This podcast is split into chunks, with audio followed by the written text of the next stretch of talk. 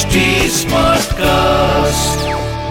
आप सुन रहे हैं एच डी स्मार्ट कास्ट और ये है फीवर एफ़ प्रोडक्शन तो भैया हुआ ये कि कौरवों ने ऐसी चाल चली कि पांडवों की सेना कई हिस्सों में बट गई। एक और त्रिगर्तों और संक्षप्तकों ने अर्जुन को कुरुक्षेत्र के एकांत में युद्ध के लिए ललकारा और प्राण रहने तक लड़ते रहने की चुनौती दी।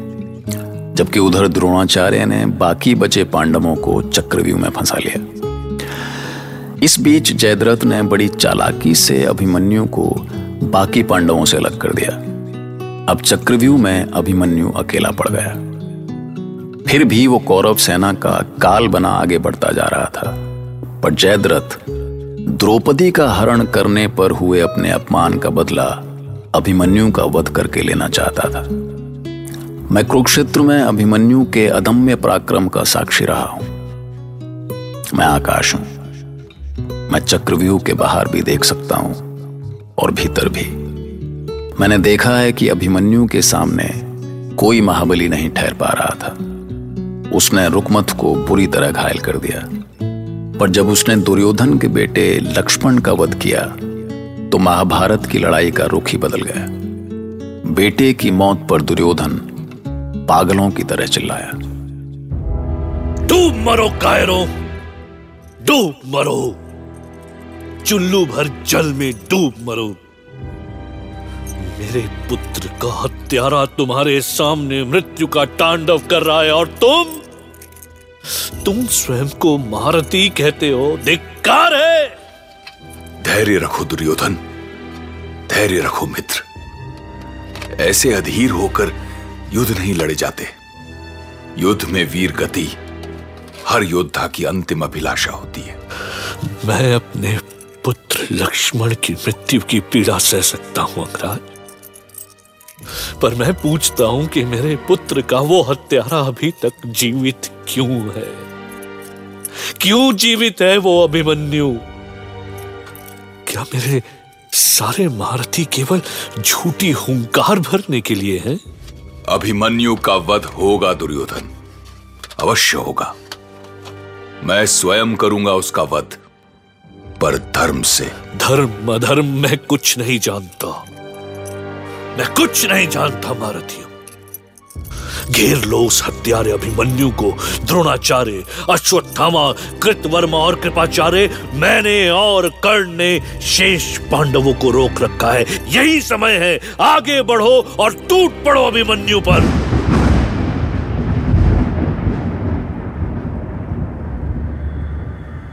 हे ईश्वर, मेरा पौत्र लक्ष्मण। मेरा लाडला। मेरे हृदय का टुकड़ा। लक्ष्मण की मृत्यु पर रुदन कर रहे हैं महाराज। रुदन तो आपको युद्ध भूमि में हो रहे अन्याय पर करना चाहिए, जिसमें युद्ध के सारे नियम खंड खंड हो रहे हैं। प्रतिशोध में पागल हो चुके दुर्योधन के आदेश पर सारे कौरव महारथियों ने मिलकर अभिमन्यु को घेर लिया है महाराज।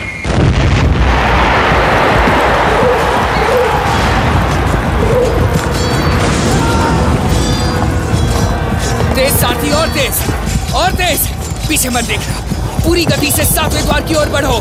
ये अधर्म हो रहा है कुमार अभिमन्यु? घोर अन्याय। सारे महारथी आप पर एक साथ टूट पड़े हैं। सात सात महारथियों से आप अकेले कैसे लड़ेंगे? साथ क्या? अब हज़ार महारथी भी आ जाए तो भी मैं लड़ूँगा। वीर अर्जुन का पुत्र हूँ मैं। महारथी अर्जुन का पुत्र। हट मत कीजिए कुमार। मैं साफ़ देख रहा हूँ कि उनके मन में क्या है। किस चतुराई से उन्होंने भीम और युधिष्ठिर जैसे महारथियों को आपसे अलग कर दिया है? मेरी विनती सुनिए कुमार अभिमन्यु। इन सबसे सीधे मत टकराइए। वैसे भी आज युद्ध का समय समाप्त होने को ही है। कल महारथी अर्जुन स्वयं इस चक्रव्यूह का ध्वंस कर देंगे। नहीं सारथी। जैसे मैंने छह द्वारों का ध्वंस किया है वैसे ही सातवें द्वार को भी पार कर जाऊँगा। चलो आगे बढ़ो। लेकिन आप हर ओर से घिर चुके हैं कुमार। ये सब अधर्म से आपका वध करना चाहते हैं। अब यदि साक्षात काल भी मुझे घेर ले सारथी तो भी मैं पीठ नहीं दिखाऊँगा। ये ये क्या कर रहे हैं कुमार? ऐसे अधर्मियों के सामने वीरता का कोई अर्थ नहीं है। मैं रहूँ या ना रहूँ किंतु सूर्य चंद्र वायु और आकाश मेरे साक्षी रहेंगे। ये सब मेरे जाने के बाद भी मेरी वीरता के गीत गाएँगे सारथी। यदि आज पार्थ पुत्र अभिमन्यु इन सातों अधर्मियों का वध नहीं कर सका तो भी इनके सीने पर अपनी वीरता की छाप तो छोड़कर जाएगा ही।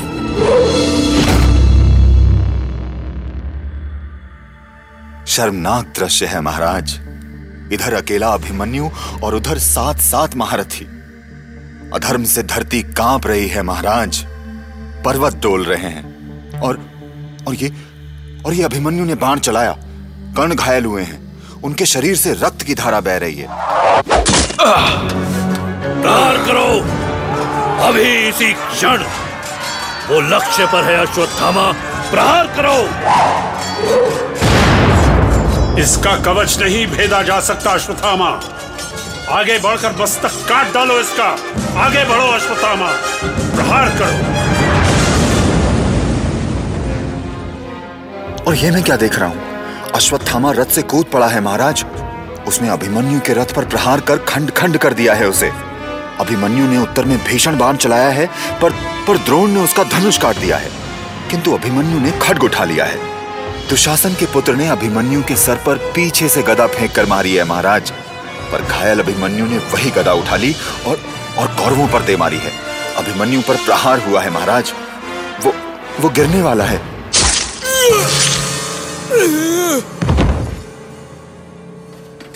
हे, हे, हे मेरे परम प्रतापी पिता आज आज मैंने सिद्ध कर दिया। आपके ही रक्त से जन्मा था। माता दे, देखा आपने? मैं मैं आपको कैसे गौरव का क्षण देकर जा रहा हूँ? देखा ना आपने? देखा कि मैंने पापी कौरवों के अधर्म के सामने अपनी अपनी धर्म ध्वजा नहीं चुकने दी। उत, उत्तरा उत्तरा मेरी प्रिया मेरी सखा मुझे मुझे क्षमा कर देना। मैंने सात जन्मों के साथ का वचन दिया था। पर पर आज तुम्हें छोड़कर इस युद्ध भूमि का हो गया हूँ। लेकिन विश्वास रखो, मेरी वीरता की कथा हमारे पुत्र को सदा गौरव का अनुभव कराएगी। सदा, एक दिन एक दिन मुझसे भी महान योद्धा बनेगा वो। केशव। हे, हे परम पिता बहुत थकान हो रही है। मुझे मुझे अपनी शरण में ले लो। अपनी शरण में ले लो।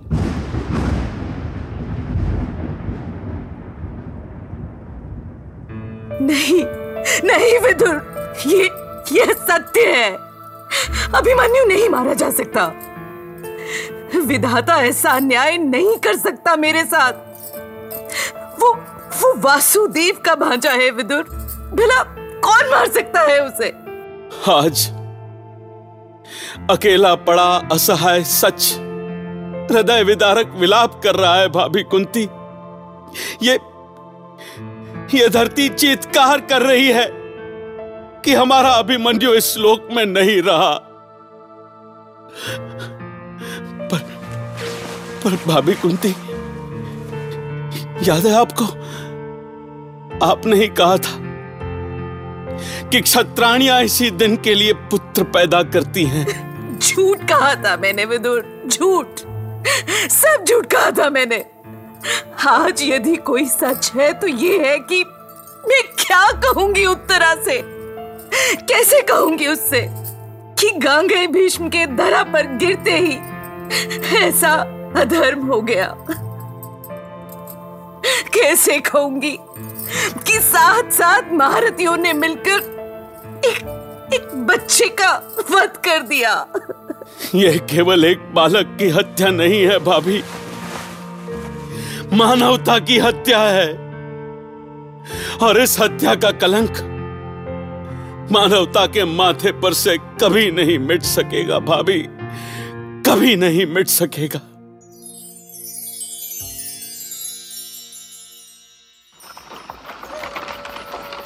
ये अंधेरा कुछ अधिक ही गहरा है वासुदेव। मुझे कुछ ठीक नहीं लग रहा। कहीं कौरवों ने धर्मराज को बंदी तो नहीं बना लिया? धर्म और अधर्म के इस युद्ध में कुछ भी असंभव नहीं है पार्थ। यदि धर्मराज पर कोई भी संकट आया होगा तो हम क्या करेंगे केशव? तुम्हें किसी भी संकट के लिए तैयार रहना चाहिए पार्थ। ये महायुद्ध है। इसलिए कुछ भी हो सकता है। अर्जुन। भ्राता युधिष्ठिर आप आप सुरक्षित हैं? अर्जुन अर्जुन हमारे सारे प्रयास सारा शौर्य सारा बाहुबल व्यर्थ हो गया। भ्राता क्या हुआ? आप आप क्या कहना चाहते हैं बड़े भैया? बड़े भैया कैसे कह सकेंगे अर्जुन? कैसे कह सकेंगे कि हम चार पांडव मिलकर भी कुछ नहीं कर सके ये ये सब आप क्या कह रहे हैं भैया? नकुल तुम साफ़ साफ़ कहो। क्या हुआ युद्ध भूमि में? उस बालक को सात सात महारथियों ने घेर कर मारा है भैया। किसे? किसे मारा है उन अधर्मियों ने? सहदेव उन्होंने किसे मारा है? बताओ मुझे। अभिमन्यु को उन पापियों ने हमारे अभिमन्यु को अधर्म से मार डाला। और हमारे अभिमन्यु की मृत्यु का कारण है वो नीच जयद्रथ। नीच जयद्रथ ने हमारे हृदय के टुकड़े अभिमन्यु के मृत शरीर पर पैर रखा।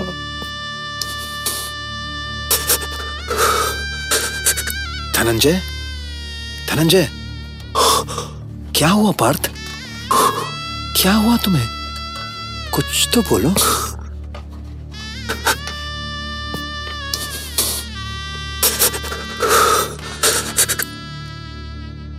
क्या बोलूँ, केशव? क्या बोलूँ मैं?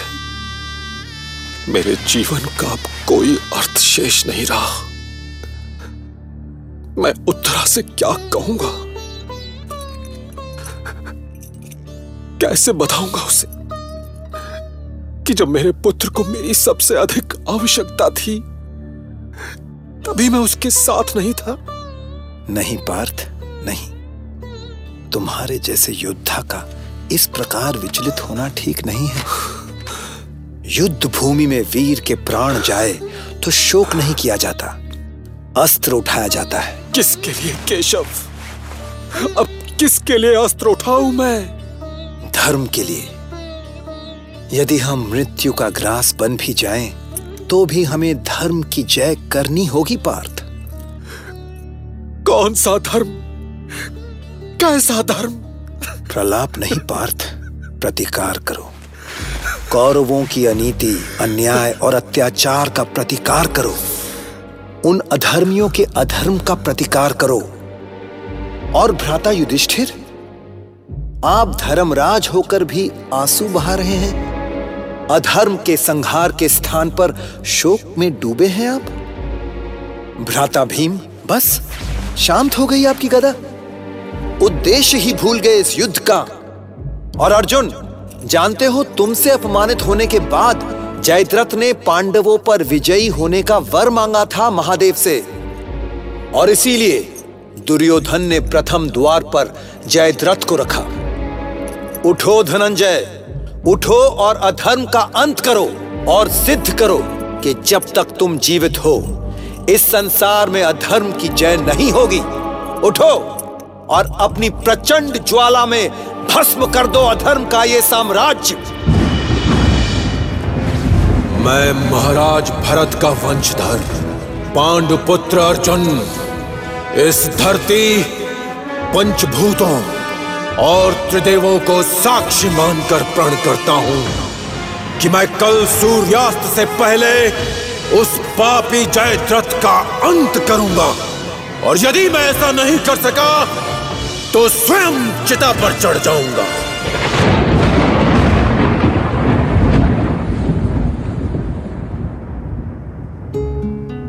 अर्जुन की प्रतिज्ञा से जयद्रथ ही नहीं पूरी कौरव सेना सहम गई। जब दुर्योधन उससे मिलने गया तो वो भय से काँप रहा था।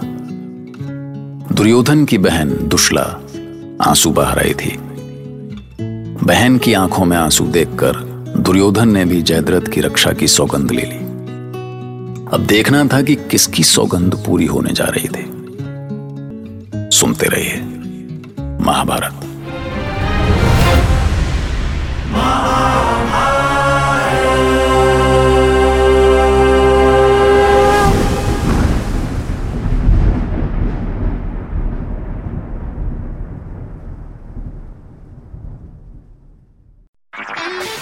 सुन रहे हैं एच डी स्मार्ट कास्ट और ये था fever FM production H smart cast